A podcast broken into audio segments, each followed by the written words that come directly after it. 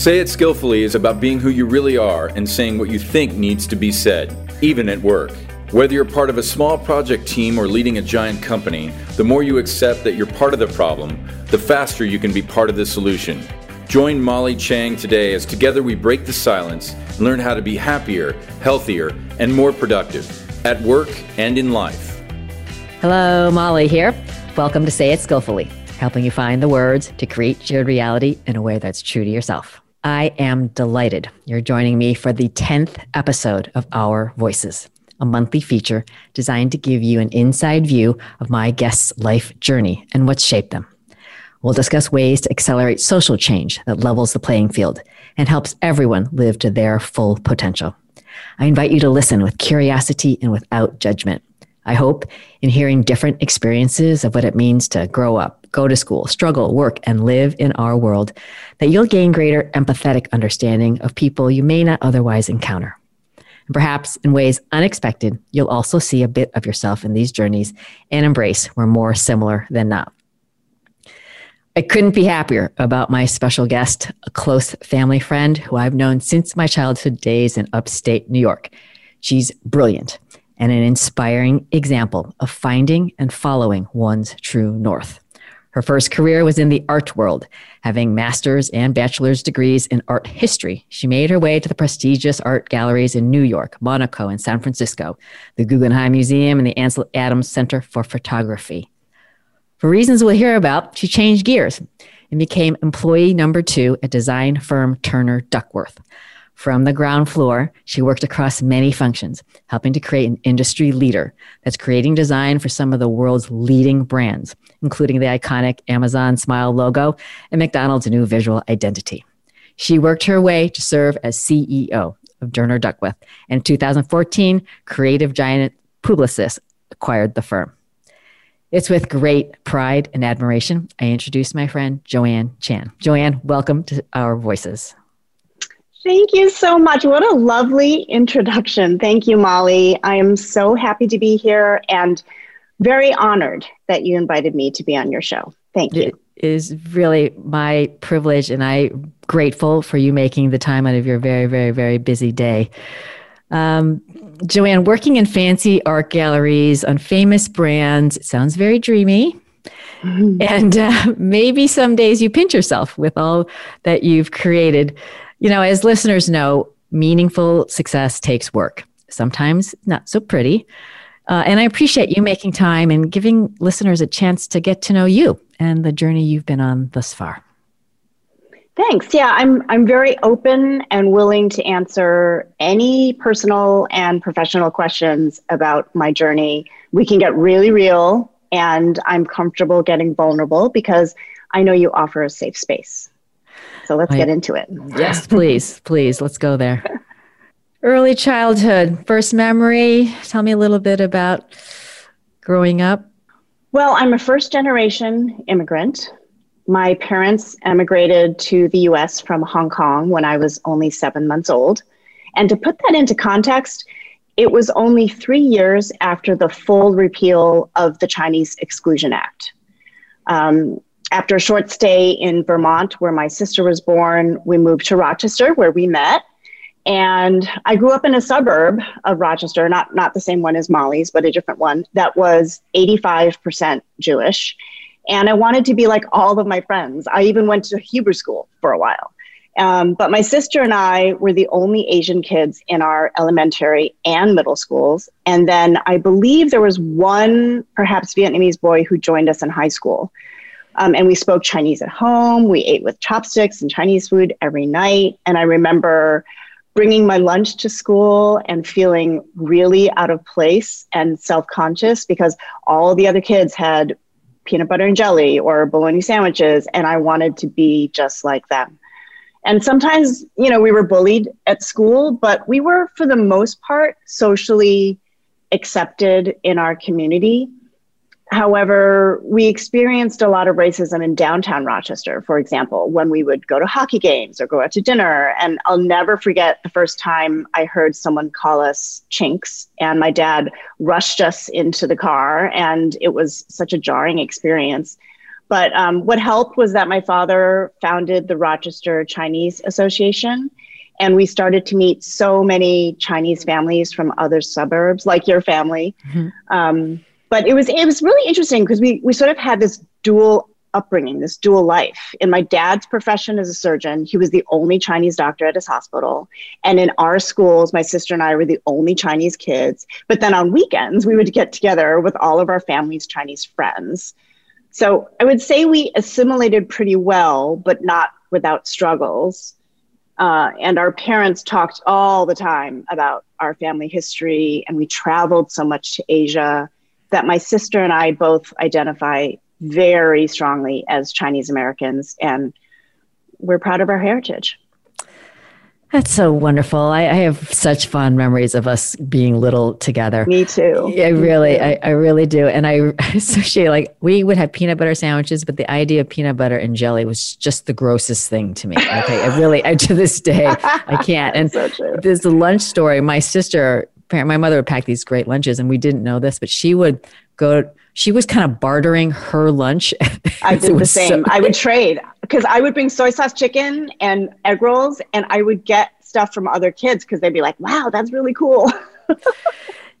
do you um, do you have? So I'll just say, I remember only using yellow crayon to ever draw stick figures and girls. Like I would never use a black crayon. And I don't remember being traumatized, but I remember really deeply wanting to fit in. And I'm wondering, oh, yeah. did you feel that? I mean, what was that like for you? Oh, I always felt that. I felt I didn't want to speak Chinese with my parents in front of um, my friends. Uh, I wanted to just be like everyone else. You know, that's why I went to Hebrew school. And I wanted to be like all my white friends. I was surrounded by them, uh, except for my Chinese friends that I saw on the weekends on, occasionally. But for the most part, I remember really trying to fit in and feeling very self conscious about my color. Um, and I, I, did have very good friends. We had a very supportive environment in the community in Brighton, the suburb where we grew up. But I remember very much feeling like the other because I just didn't see in our day to day school or day to day goings on, I didn't see a lot of other people like me. You know, you mentioned the bullying, and I'm also wondering from a teacher standpoint, did you feel that you were treated differently or not at all? I, I don't recall that, no. I, I don't recall. I don't feel like I was ever held back or passed over or that my my hand was up and I didn't get called on or, or something like that. Uh, I didn't feel that way at all. So I think we were fortunate in that regard. That's great. Do you? Um, I remember in our family, at least, you know, we were we were smart enough kids, and so we, it was just far easier to come home with an A than to suffer the wrath of not. And I'm just wondering how much your parents pushed you or not. You know, people hear of these tiger mom sort of situations that I did not experience that. And did your parents, were they pretty, was it a pretty high bar? Uh, how did you feel about how they pushed you? It was, it was so high, but like you and your sisters, I think it was just expected. So they didn't really have to push us and say, do your homework, do your homework but we were darn sure trying to overachieve because that was what was expected. So I would say there were super high expectations from our parents. And like most Chinese kids, we were expected to do really well in school. There were definitely suggestions to consider going into medicine or law. I think we were expected to play tennis and play at least one musical instrument, just like I know you and your sisters did. and in that sense, our parents totally fit that stereotype of Chinese parents and their expectations. But both of my parents encouraged my sister Elle and I to follow our interests. And neither of us ended up as a doctor or a lawyer. In fact, we are both in creative fields. And I think it's because our parents always said, do what makes you happy, which is actually more progressive than the stereotypical Chinese parent, right? Um, they they just didn't they, they just didn't push us that way but there definitely was that sort of underlying very very high expectations for all of us yeah i well, clearly you you have sure outperformed you yes i can relate and you you have outperformed i have to say very sadly because this whole i think this notion of you're either a doctor or a dentist or, or engineer and my yeah, mother was yeah. so she could not and i i had to very sternly close to yelling say to my mother and i remember this very clearly mother i yeah. am not going to be a doctor. or right. dentist. And I just remember right. I felt so bad, but I felt like, oh my God, this you can't keep saying this to me. I don't right. want to do that. Um, totally. How talk about the the college decisions, and it's so great that you have flourished with your creativity. And um, I'm I'm interested how that because I lost track of you a, a bit during school. I think. Yeah, so I applied. I had no idea what I wanted to study. I just knew I had to get into good schools. I think I applied to 10 colleges and universities. I think I got into nine and I had no idea what to do. My parents gave me no direction whatsoever. Not like these days where I'm so, we're so involved in our daughter's uh, education and choices and whatnot. Um, my parents were not involved at all. They didn't help me with my applications. They just expected us to figure it out, you know? So I went to my college counselor and I said, where, which of these schools should I go to? Which of these nine? And she said, Wellesley. And she was just a really big supporter of um, all women's colleges and felt that I could really excel there. And I'm so glad that I, I chose that. And then I found my path through the love of art. My mom's an artist, so I studied art history and I double majored in art history and psychology and then went on to New York, you know, and um, worked in the art world. So just talk about because that's not first of all just kind of magically landing in New York and finding your way, and in a field that you know a lot of folks want to get into. Um, so just talk about how you've kind of learned to like be take initiative work your mm-hmm. way in there. Those things i know don't just happen. You know people don't just snap their fingers and oh look at you're working in this glamorous place. Yeah it was really hard. My first job i was so lucky was at the guggenheim museum and i had applied to all these galleries. I'd done an internship my junior summer at a very well-known gallery called Marlborough Gallery, um, but I, they didn't offer me a full-time job. So I applied to some galleries and then used my alumni network. Um, and it turns out that one of the curators at the Guggenheim went to Wellesley. So I, of course, that was before email. I rang her up and left a message for her, and that pushed my resume that I'd sent her up to the top of her pile, and they offered me a job. So I just used those connections. I was, you know, I advocated for myself. I was very confident, even though I had no idea what I was doing. Um, and and I got lucky. I got really lucky, and I got a great first job at the Guggenheim. You were prepared to be lucky. Talk to me about this. There's a sense of self confidence that you you you you had at that point in time was that always in you did you ever find that you were maybe not playing so big and all of a sudden you gave yourself permission to because i think that's kind of an a or b switch you know people either are like i can do this i'll figure it out or they're a little more hesitant i think i've always been confident because my parents were so encouraging and they didn't like parents these days they didn't pave the way for us they didn't get up, you know, make sure obstacles were out of the way. They let us bump up against things and fix them ourselves. And I think both my sister and I have a similar level of confidence, but at the same time, self awareness and humility. So uh, there, there have been plenty of times that I've misstepped. There have been plenty of times where I was not the smartest person in the room, and I definitely felt it. But I definitely felt coming out of college, at least, if it's if we're talking about that part of my journey, that I that sort of the world was my oyster and I could try to do anything. I definitely felt that sort of optimism at that time. For folks who who don't know the gallery life, and I actually don't, share with us what is you know a, a student or a new uh, someone new to the workforce in a job like that. What are you doing?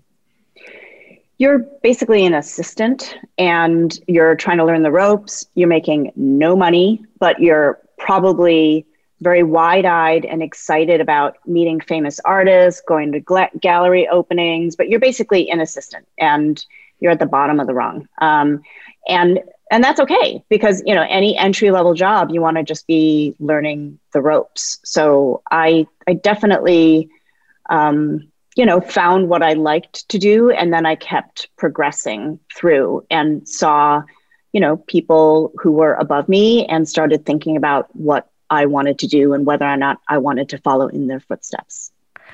Did you have strong mentors? Who was guiding you, if anyone, in thinking about what could be next?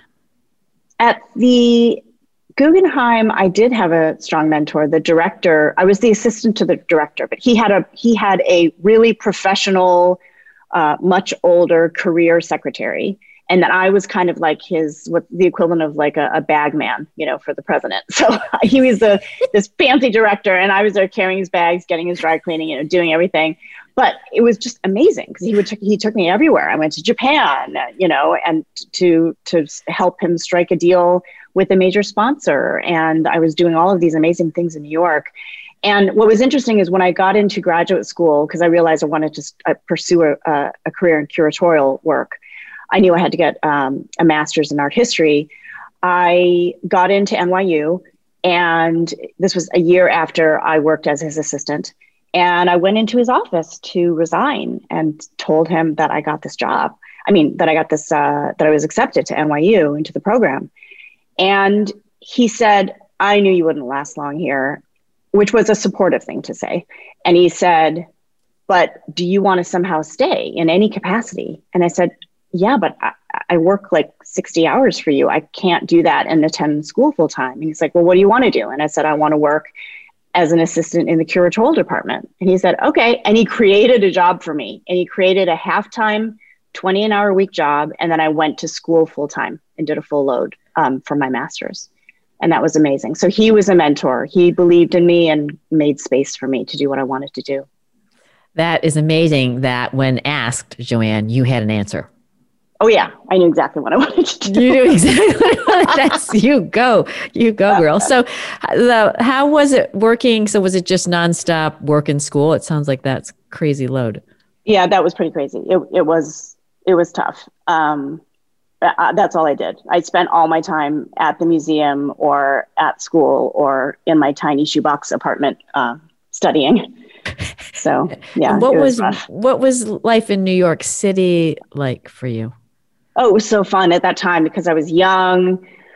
You know, I I just I just had so much fun and I had a lot of friends and it was just it was really early days. New York was a great place to be in the 90s in your 20s, but I have to say, you know, it it got old after a little while because there's very little money in the nonprofit art world and also in the for-profit art world when you're starting out kind of at the bottom rung. So it was I got into debt, and it was debt that drove me to look for a career change. Um, but I had so much love for the arts that I didn't have a different true north at the time because that's what I wanted to do, but I couldn't afford it anymore. And I felt so bad because my parents were helping to support me and I didn't want that around my neck anymore. So so I systematically went about finding my next career. Again, using the Wellesley Alumni Network, I interviewed dozens of my uh, alma mater from uh, of alumni from my alma mater from all different careers and industries. I talked to like broadcast television presenters, to lawyers, to people in finance, insurance, medicine. I considered anything and had these great conversations with women and basically asked them three questions What do you do? How did you get there and do you like it? And i ended up uh, narrowing my search to advertising and design because i realized i could still work with creative people but in the commercial sense through marketing products and brands. And now oh my goodness 23 years later i still love what i do you are such a rock star. What a system to go through. I could just see you like so organized, notepad list. This yeah. is the date I called. This is the follow up. What do you do? How'd you get there? Do you like it? You go, girl. So, okay. So, how is it? I mean, did you have a number of opportunities? Just tell, tell talk to us how you ended up uh, where you are. Yeah. So, I applied to um, the best ad agency at the time, Goodby Silverstein and Partners in San Francisco, where I had already moved to work for the Ansel Adams Center and be closer to my sister. And and then I heard through a designer who was doing pro bono work for us at the Ansel Adams Center that his boss, David Turner of Turner Duckworth, was looking. So he was an intern at Turner Duckworth, and he said, "My boss is looking for someone to basically run his company and do the client side. Are you interested?" And I'm like, yeah, sure. But I didn't know anything about design. Um, I also didn't know anything about advertising, but I, I definitely positioned what I had done in the museum world and said I could parlay all of these skills. So, for example, in the museum world at Ansel Adams, I created exhibitions, I um, raised money to fund the exhibitions, I um, created catalog raisonnés for the traveling shows and you know printed printed books and so i was project managing. So i create i kind of parlayed all of that work working with creatives um, doing project management and kind of positioned that i could do that of course for designers and and advertising creatives as well. So that's how i kind of went in and pitched myself to goodby and also to turner duckworth. And i ended up getting both offers. And it was the partner at Goodby Silverstein that I have to thank, and I have, by the way, since, um, because he offered me a job on the entry level job. And again, keep in mind, I had already been working for seven years. And he offered me an entry level job to work at Goodby on the Isuzu Trooper account. And and then David Turner offered me a job to be employee number two. And I called this guy, I will name him Robert Riccardi, and I asked him what I should do. And he said, Joanne, I think you should, I think you should take the job with David Turner because I've heard about him. I think he's doing good work and he's talented. And I tell you, you've already been working for seven years and you're going to be frustrated coming in as an assistant account executive. So go work at Turner Duckworth. And then after a couple of years, you will learn the ropes about the creative industry. And then you can come work at Goodby and come at a, a higher level. And I never look back. we love Robert. Oh my God, we love him. Yes, totally. That is so crazy. I just want to pause for listeners. So you look at your background and you're like, wow, what have I done? And you saw what what you've done and were able to package it in a way to be very compelling. And I think lots of times folks will perhaps not give themselves the credit. And just kudos to you for like game on. Absolutely i can do this. Look at how completely relevant my past. Totally i can do this. I love it. Um, okay step back a bit. Talk about female and i mean creatives i would think is very open but any experiences of bias of any sort you know or working through those kinds of sensitive situations so yeah, I mean, I I didn't experience it, within Turner Duckworth. David was always such a great mentor and very very encouraging. Um, in the Bay Area at the time, uh, I would say that in most meetings when we would meet, usually on the peninsula with tech for tech companies, I was always pretty much the, the only woman in the room but I was never the only Asian in the room, which is interesting because I didn't feel as much like the other as I did when I was in New York working in the art world, in the museum world. There were very, very, there were no Asians. But here in the Bay Area, and especially meeting with tech companies, I was definitely not the only Asian in the room. So, in terms of being a person of color, I didn't feel marginalized. In terms of being a woman, I definitely felt like I had to try harder because of my gender. Do you have any particular instances of people underestimating you or, you know, in your eyes, just not, you know, being treated equally? I'm just wondering how explicit those experiences were for you. You know, I, I think I've been really lucky because I've had such great mentors who really believed in me. And David Turner was an incredible mentor for 20 years. So he believed in me. But um, for sure, I, I had meetings when I was working at the Guggenheim where I was sort of dismissed by, you know, a Japanese businessman and asked to stand behind my boss. Um, I've definitely had experiences where I was t- sort of disregarded as the note taker, you know, in a in a big tech meeting in a boardroom when we were uh, presenting to 3Com or Palm or something like, you know, big, big tech companies. But I always had a mentor who was trying to promote me. But but having said that, I misstepped many, many times. And I definitely suffered from imposter syndrome. And I definitely felt like I had to try harder to be heard because I was a woman. I am a woman. yeah, you still are. Say more about am, yeah. say more about the imposter syndrome. Well, I mean, there was this one time I remember. Er, so, so keep in mind that I was employee number two, right? So I was starting over again after seven years, and after having experienced a period where I could speak pretty knowledgeably about the artwork that I, you know, I was working with, and then I had I kind of backtracked, and I really was too green to speak really knowledgeably about design strategy and you know what we were doing for these companies early on when i first got the job right? So i was there was this one time i was really focused on finding an opening to say something just to open my mouth in a meeting and right? So but in being so focused on thinking about what I wanted to say, I didn't realize that I'd sort of been tuning out the conversation in the room because of it. So, and this was a at a meeting, actually, I think it was 3Com. So when I finally did speak, right after I spoke, everyone froze because it turns out what I said was something that someone in the room had just said. And I had clearly not been paying attention because I was so nervous. So that was a fail. And David kindly pivoted and said, "What I think Joanne meant was," and he, you know, he helped save me, but it was it was totally mortifying. But I guess I guess my learning from that and my advice to people would be always be an active listener. Um, and sometimes, if especially if you're starting off early in a career, if you don't have something meaningful and rele- relevant to say, don't say anything at all. But at the same time, it's always good to stretch and do like I did, which is step outside one's comfort zone because you only learn by taking those leaps, right? Um, it's just it's just good. I think it helps to have mentors who support and catch you when you fall because everyone falls, right? Everyone stumbles, and we need supportive people to help us uh, and be gracious when we stumble. Yeah, that's that's fabulous, and I I, I can feel the mortification.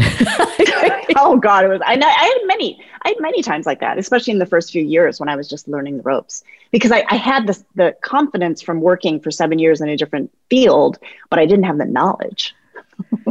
well, in hindsight, now you know, kind of in this restart, is there anything or, uh, other than you know maybe not trying to be so intently speaking yeah. but yeah. how might you have changed those first few years in terms of coming up to speed learning right. and or creating credibility. Just curious. Well, it's what i did do in in the end which which was um, i just i was a sponge. I just absorbed so much. I studied. I went to conferences some some that david paid for some that i paid for myself.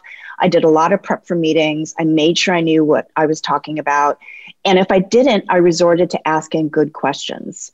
And my mantra was always know your material so I would just really, really study up and I would learn from our clients uh, and I would just absorb. So I think that was my learning. And that's what I did practice, you know, after a couple of stumbles, I just realized I really got to study up here, you know, because I did, I had two years in a master's program. you know, seven years at the Guggenheim, uh, you know, of course, of course, I didn't know what I was doing and I had to learn a new career. So I just realized, okay, back to the book. So it wasn't literally back to the books, but it was definitely a learning period. And there was a, you know, a lot of humility there, but but it was great. It was exciting because I'm such I'm a naturally curious person. So I got to learn a lot of new things and apply them. That's wonderful. So uh, now you've built this thing and you're running it. So just take us through the, you know, because that's uh, that's crazy to be employee number two and the head of it, and then you sold the thing. So just take us through the that wild ride. Well, that was so I joined Turner Duckworth in 97 and Publicis acquired us in 2014. So there was a lot of time in between, right? So I slowly built our business practice and, you know, David was doing all the designing, I was doing all the account management, client management and the business side of it. We uh, specialized in packaging design, but we eventually started kind of repositioning our case studies to position ourselves as a visual visual identity design agency. Um, and then that helped us grow our business significantly. And then we had some key milestone client clients like Coca-Cola and Levi's and Samsung and Amazon, of course, that put us on the map.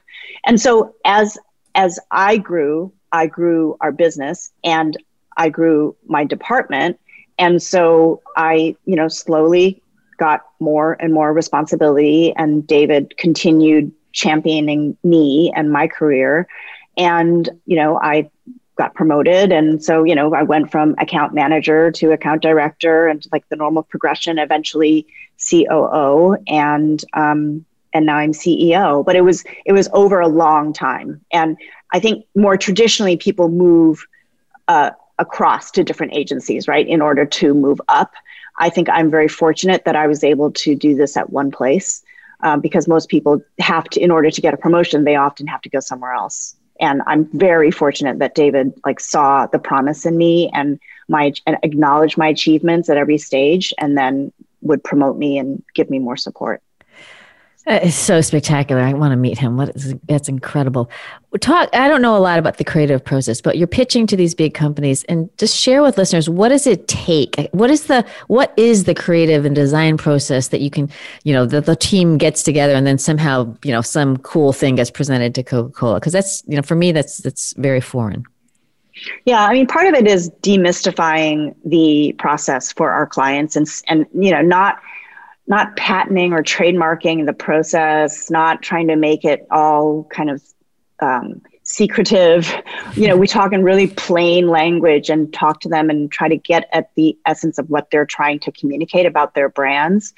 And then we, I mean, there is some level of magic that happens in that I'm not a creative person myself, right? I facilitate creative. So our, our, our people are very, very talented and they do, um, they create design in a certain way. There's sort of this creative collaboration and all this, and also very healthy competitiveness to it because they're all trying to get a first stage idea into a first stage design presentation.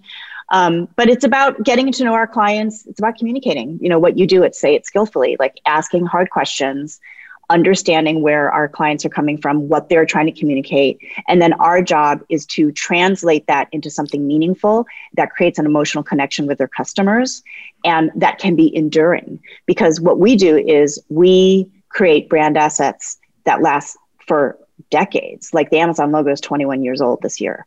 Um, so we're not doing short-term campaigns like advertising agencies. So we're really trying to understand what is at the core of the brand, what do they want to communicate and what we create are basically enduring fixed assets and also flexible systems and it's all visual. So that they can flex and grow as companies. Wow that is so cool. So i would imagine that creative types have this you know there there's some secret sauce to them. So what have you found is essential in if you will leading managing facilitating creatives so that you get you know, a, a beautiful product as opposed to something that is very psycho and at odds with different folks. yeah, I mean, it's it's having a very clear brief. So making sure, again, the communication communication is clear what the client wants to achieve, and then making sure everyone stays on brief. Um, and we actually started to initially when we first started all our, our briefs were just words they were just written pages and pages and what we started to do was translate those briefs into visual briefs for our designers because it was harder for designers to make that leap from words to you know mental witty genius ideas that translated into visuals. So um, so so that's one element of it that sort of unlocked things for us. In terms of like how i communicate with creatives i have to i've in that in my past i've met I've, so many people have come and gone and stayed at turner duckworth. And i would say that um, creatives are probably a bit more sensitive. And so uh, and the account side we're more business oriented and we want to stick to deadlines and we want to tick things off our list. And creatives are much less linear and much less about crossing things off their list. So it's about kind of coming to the table and acknowledging different work styles and different um, i don't know you know what drives what drives people is different and yet we are having to collaborate to come up with a work product for the client and so that's that's always been an, an interesting aspect of of my job which i love what uh what do you what do you love most about your job right now well, now I'm in a very different role because it's about kind of shaping the future of the company. Um, you know, making sure we're staying on track. We've I, I love taking care of our people and um, preserving our culture, which is very unique. And, and and a lot of what I do is also responding to things that happen externally. So in 2020, of course, we had COVID, but we also had Black Lives Matter matters, and how do we respond to that? And uh, in the UK, we had Brexit, and you know, there's so many different things that we as leaders have to respond to because things happen in the world, and and those things affect our people and how they feel, both about their personal lives and about their work lives. So it's finding a way to ensure that work is a safe space for them, um, and that we're addressing things that are happening happening externally as well, but through a lens of what we do. Because um, what we don't want to do is is fall into optical allyship and just look like we're doing something when we're not actually doing something about the problems. Yeah, I love that authenticity and the safe space. Obviously, this whole say it mm-hmm. skillfully, you have to have that. Um, right. And culture is is the secret sauce. So, how would you describe the the Turner Duckworth uh, culture? We call ourselves Duckies, and it's very it's a it's like a family. Um, we're a bunch of weirdos, and there's you know there's a place for anybody. Um, there's definitely a, a drive for design excellence, creative excellence, and what we do, and that shared sort of common goal. Um, we are we do have a sort of mission statement that we always do the best work for every client on every project no matter what no skeletons in the closet. We don't take on work just for the money. Um, we're always wanting to make sure that we can make a difference. Um, but i would say the culture is just very open. I mean we do have hierarchy but i would say people to people it's very flat in the sense that you know, I can have a conversation with a junior designer and they will probably feel pretty comfortable talking to me um, because we just encourage fun. we encourage enjoyment and joy in what we do because otherwise, you know, what good is that if it's not fun? Yeah, I love it. Have you had to, have you had folks who haven't been uh, good culture fits and had to move them out? Sure. I mean, there have been people who just haven't performed um, against the roles and responsibilities they were hired for. Um, but we invest a lot in our people. So there's over 50% of our executive creative directors and creative directors uh, have been with us for over 10 years. And I'm probably one of, I would say, four or five people who've been with the company for 20 years. Wow. That's pretty significant. Yeah. That's awesome. And you can't, you can't buy, you can't buy that at all. Right. Uh, talk a bit about the um, the sale and the transaction part. Was this just an obvious thing to do? Was that came out of the blue? That wasn't my decision because David and uh, David Turner and Bruce Duckworth were the owners, so it was their decision. But I, you know, obviously I helped um, with all the due diligence work that had to happen before it, and then and then I managed the integration. That was tough because we were a tiny independent company, small and mighty and we were being acquired by Publicis, which is 80,000 employees globally and in hundreds of countries. And it was definitely a blow to our system. Um, but the good thing is, during the earnout period, which was five years, we were given some protection where we were allowed uh, under Leo Burnett Network, um, which is the agency that we were acquired under in North America, we were allowed to sort of step our integration. And I have great mentors at Leo Burnett um, who have helped us through that process. So I, th- I still think part of what I do as CEO is make sure that we are good partners within Publicis but also make sure that we still stand somewhat independently so that our culture is still unique to Turner, Turner Duckworth and we still, you know, double down on what we do best, which is more of a specialized agency. That's awesome. That's awesome. Kudos for you to navigate the inter- integration. You know, having done a little of that myself, that mm-hmm. is not yeah. the easiest thing to do, and it's a make or break for your people. And they're lucky for your uh, your commitment and, and staying true to what's been your secret sauce. Let's, let's switch gears a bit. The family life, and you know, it just sounds like you've been super hard charging. You've been, you know, just completely committed. Um, how have you worked in marriage, China? You know, what's mm-hmm. it like to be a mom and right. and head a, head up a company? Yeah, I would not have been able to do what I've done in the last 20 years without my husband. Av and I met in 1996 and we married in 2001. So he was with me during this transition when I went from the Ansel Adams Center to Turner Duckworth. And um, and he had a very you know long career also in advertising actually he was a producer um, but there came a point at which we realized that he really didn't like what he was doing. And I loved my new career at Turner Duckworth. And when we started to think about having kids, um, we had that kind of tough decision. And I actually encouraged him to try to be a stay at home dad, even though that was kind of going against how he was brought up and what his kind of inclination was at the time. Um, but I loved what I was doing, and he didn't like what he was doing. So when our daughter China was born, um, we decided that he would give it a go, and that he could always, you know, go back to work if necessary. We would get a nanny, and you know, we'd do that. But we thought if we could swing it, that it would be great if one of us, you know, could be the primary caregiver to our daughter. And he's amazing, and he definitely had to go through a lot of you know um, challenges being a dad in a mom's group because there at the time 15 years ago there just weren't that many dads in moms groups. Now it's like half dads probably. Um, but but at the time it wasn't as as easy i'd say. And he was just so supportive of my career. He has always been there and he understands because he worked in a similar industry i can talk to him about anything. And he's just always been he's a feminist so he's just he's always been such a great supporter of me. And because I know he's always taking care of our daughter and taking care of everything at home, I'm able to focus on work when I'm when I'm at work and I don't have to worry about anything else. So I mean my he he is I guess he he is behind my success completely.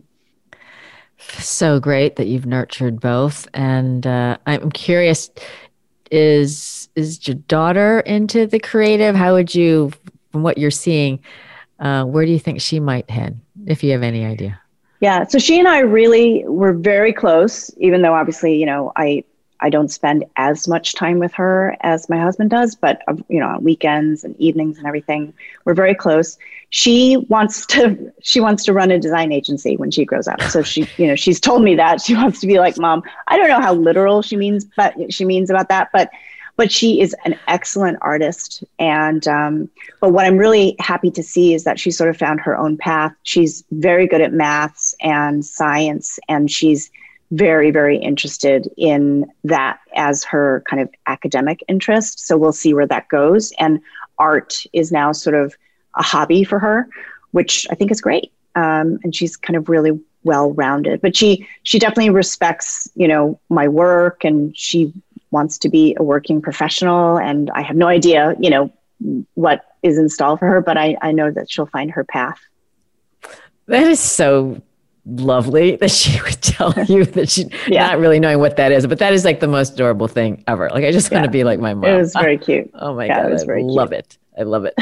Um, so switching gears you know we um, this with covid um, you know there's been very sad. You know, my my mother and father have talked about some of the anti-Asian sentiment that they felt around COVID, and you know, I, I read something President Biden really had to elevate, trying to disavow racism and xenophobia uh, toward Asian Americans. Um, so, I would just love your thought thoughts for listeners and how mm-hmm. they might counter bias of any form, ethnic, gender, you know. Um, and you know, the whole theme is how can all of us be more a part of the solution around equity, around inclusion. Sure. Well, I mean, that's a loaded question. I mean, there's I, last year, not just COVID and the anti Asian racism, but um, what happened around George Floyd, I think opened our eyes even more. But, you know, so, so I'll just, I'll, I want to say something on that first that, you know, systemic racism and mass incarceration of Black people in the US requires all of us to be educated on the topics and not only to support as allies to be but to be a part of the solution. Um, and the inequities around all marginalized people in the workplace no matter the industry and including the design industry definitely need to be addressed. And I think change comes from within. So at our agency, I head up a DE&I task force, and I have a number of initiatives that we've put into place to promote greater diversity, to do outreach into underserved and underrepresented communities.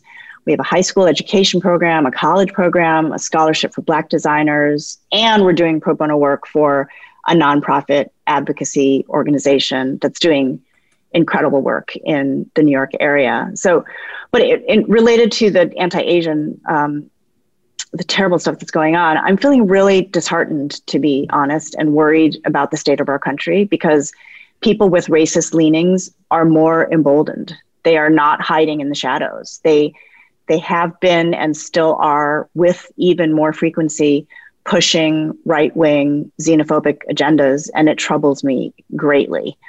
You know, the fact that elderly Chinese people are being killed in the streets of San Francisco is unacceptable, but not more unacceptable than what's been happening to predominantly Black men and women for hundreds of years. So the system is broken, but there's also a huge problem with alternative media. You know, after number 45, I don't want to say his name, called it the, the China virus, um, alternative media picked that up. And we can shout as loudly as we can, but people who are in positions of power or people who believe in right wing agenda that's driven by white privilege, they're not listening to us. So I think social activism is important. And I think we can change by practicing as much inclusion and empowerment of marginalized people um, as we can. And I think we can change by electing officials who support social justice and reform. And we can change by not giving up. I mean, we're continuing the civil rights movement of the 60s. It's now 60 years later. Literally and figuratively, I think we just need to keep on marching. Wonderfully said. I have a heavy heart at times, and I am optimistic that I think enough folks are willing um, mm-hmm. to go there and to start to have yeah. conversations. And sometimes they're not easy and right. they don't need to be done perfectly um, and I applaud you know you folks leaning into the things that you do well in your strike zone in ways to mm-hmm. support the community, you know, whether that's pro bono or mm-hmm. supporting mm-hmm. your employees. And I think that's just a great role model, Joanne. So thank you for um, and I know you were thoughtful about that. So I appreciate that you're leading leading the way with that. Um, you know, we might as well segue because I always love to ask my guests their say it skillfully challenge because I think oftentimes it seems to people that the head honchos never have any struggling with conversations or what have you. So, is there a personal or professional uh, conversation or situation that I might help you with? Uh, I feel like I've done so much work to be able to have uncomfortable conversations um, over my career that I don't have anything that I can think of right now that's um, relevant to what's what I'm going through. But I can give you an example of something that happened to me. love it. I would love it. So um, I can talk about my manager at Turner Duckworth, David Turner. He uh, he had to give me very difficult feedback early in my career, about you know like 22 years ago, and he tried several times over many many months. Um, and what he was trying to tell me was that he wanted me to enjoy my job more. Because early in my career uh, you know as i said in design i was at a disadvantage because i was starting all over again. And i was a new york city transplant in the bay area. I was used to new york ways of working you know straight to the point barking orders very officious and serious. And i took i sort of took the fun out of work for him and but i didn't realize that. And he finally was able to get through to me but you know he was he, uh, several times as i said he tried to kind of give me a steer like maybe i can be a little nicer to our clients or maybe i can not slam the phone down. I mean there's so many things i remember him trying to say but it wasn't really getting to me until he finally said that he was able to get through to me by telling him how i made him feel. That when i would enter his office just to give you an example with a really serious almost angry face because it was my serious business face that I thought I had to have, that I had to wear, he would get anxiety because he thought something was wrong. But actually, most of the time, I was coming in to tell him that there was a problem, but that I had fixed it. And and he wasn't making you know a sexist comment here to smile more, which I have been told in the past by rude you know male strangers, um, but not by anyone I've ever worked with. He was making a genuine plea to say, "Your demeanor stresses me out and it makes me anxious." And when I understood that, it sort of got to my heart because, of course, I was motivated to change my work style because I don't want to make anyone feel anxious. Um, so it took time, but it I started to embrace the idea that I could have more fun at work and that, you know, it wasn't like we were goofing off, but I, I could smile and still be taken seriously. Like that was something I did not know, honestly, until he brought that up to me. believe it or not. I love it. Thank you, thank you, thank you for sharing that. And that's such a heart. That the heart of saying skillfully is thinking about how do I feel? How does the other person feel? Because when yes. you can connect at that heart emotional level, there's something that clicks in the intellect, in the brain. It's and, exactly right, and it's not hard to change when when it hits your heart. Um, it's it's not hard to find a common goal and a way to meet in the middle. Yes, I, I want to just also lean into this for listeners because I and I think for especially for for women and when you're starting out, there's this thing I have to be serious, to be taken mm-hmm. seriously. I have to, you know, like. And I, um, when I was early in, in IBM, thank God they would video us doing sales calls because you're supposed to ask questions or what have you. And thank God they did because Joanne, I looked at this video and because I was, you know, I was thinking I was being serious and really intently right. listening. And I swear to you, the words uh. axe murderer, I'm like, that girl looks like an axe murderer. I, I'm telling you, thank God it happened early because ever since then, it gave myself permission to, like, I'm a naturally smiley, per- you're a naturally, I'm you a naturally are. smiley person, right? You and, are. You have such a great smile and you smile when you talk and I can hear it in your voice. So thanks. I just want to offer that to folks. I have a dear, dear friend, by the way, that you know, it you know, sometimes created an opening. I said, you know, it would be, I think it'd be really awesome. You know, you can, you can smile a little bit more. And he looked at me and, you know, he kind of, he kind of owned it because it's so great. Cause when you smile, you feel better. And by the way, everyone else feels it too. So, you know, that's our, our, little, our little cheeky thing for today. Um, well, great. as we, that's great. We, as we wrap up a few, a few things here. Um, what's the biggest compliment, Joanne, someone has given you? The biggest compliment the biggest compliment that someone's given me is telling me that my daughter is one of the kindest souls they've ever met. That that is the biggest compliment. Oh, oh, heavy heart, big hug. um, and uh, you know, you've shared a lot. I'm really, I've just been fascinated. I've loved it. Do you have a top takeaway just from hearing yourself talk or a conversation? Uh, I guess no regrets and keep marching forward, sort of forward momentum and optimism. There's a lot going on in the world right now, right? And I think if we stand together and we just try to be our best selves every day, we just got to keep on marching forward, literally and figuratively. Yeah, I love it. I love it. And and lastly, what was sharing your story like for you? It was great. I mean, I've been doing this more and more. Um, uh, within Publicis, we have, and actually Leo Burnett started it. Um, my mentor now, my I report to Andrew Swinand, who's the CEO of Leo Burnett and the creative uh, collective of agencies in North America.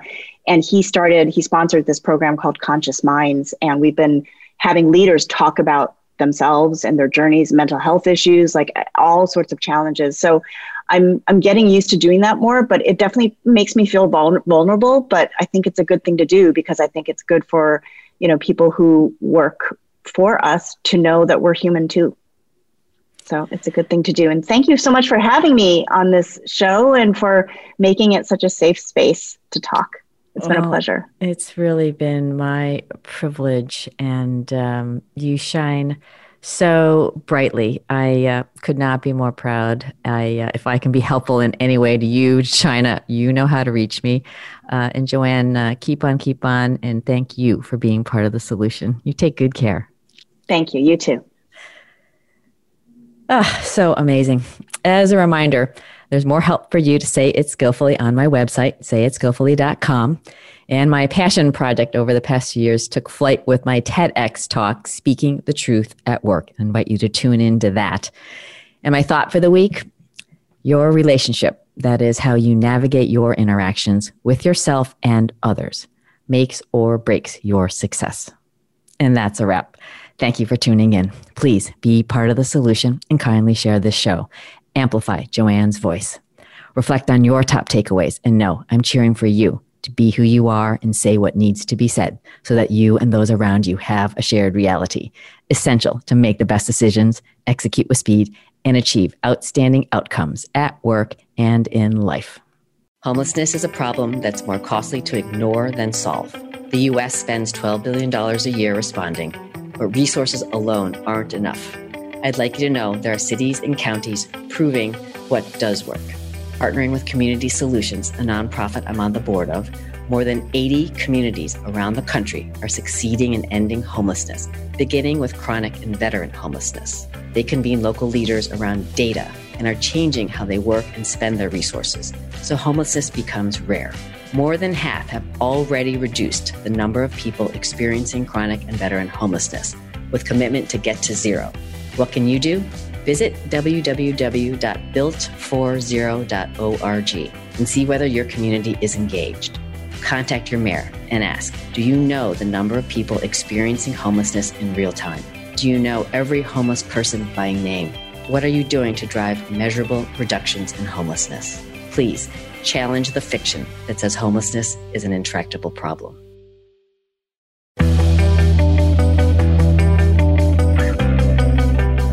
Thanks for listening to Say It Skillfully with host Molly Tschang.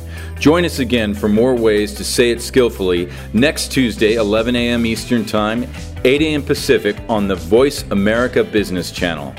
Follow Molly on LinkedIn and Twitter. Check out sayitskillfully.com and sign up so you don't miss her latest 90 second video. And please be part of the solution.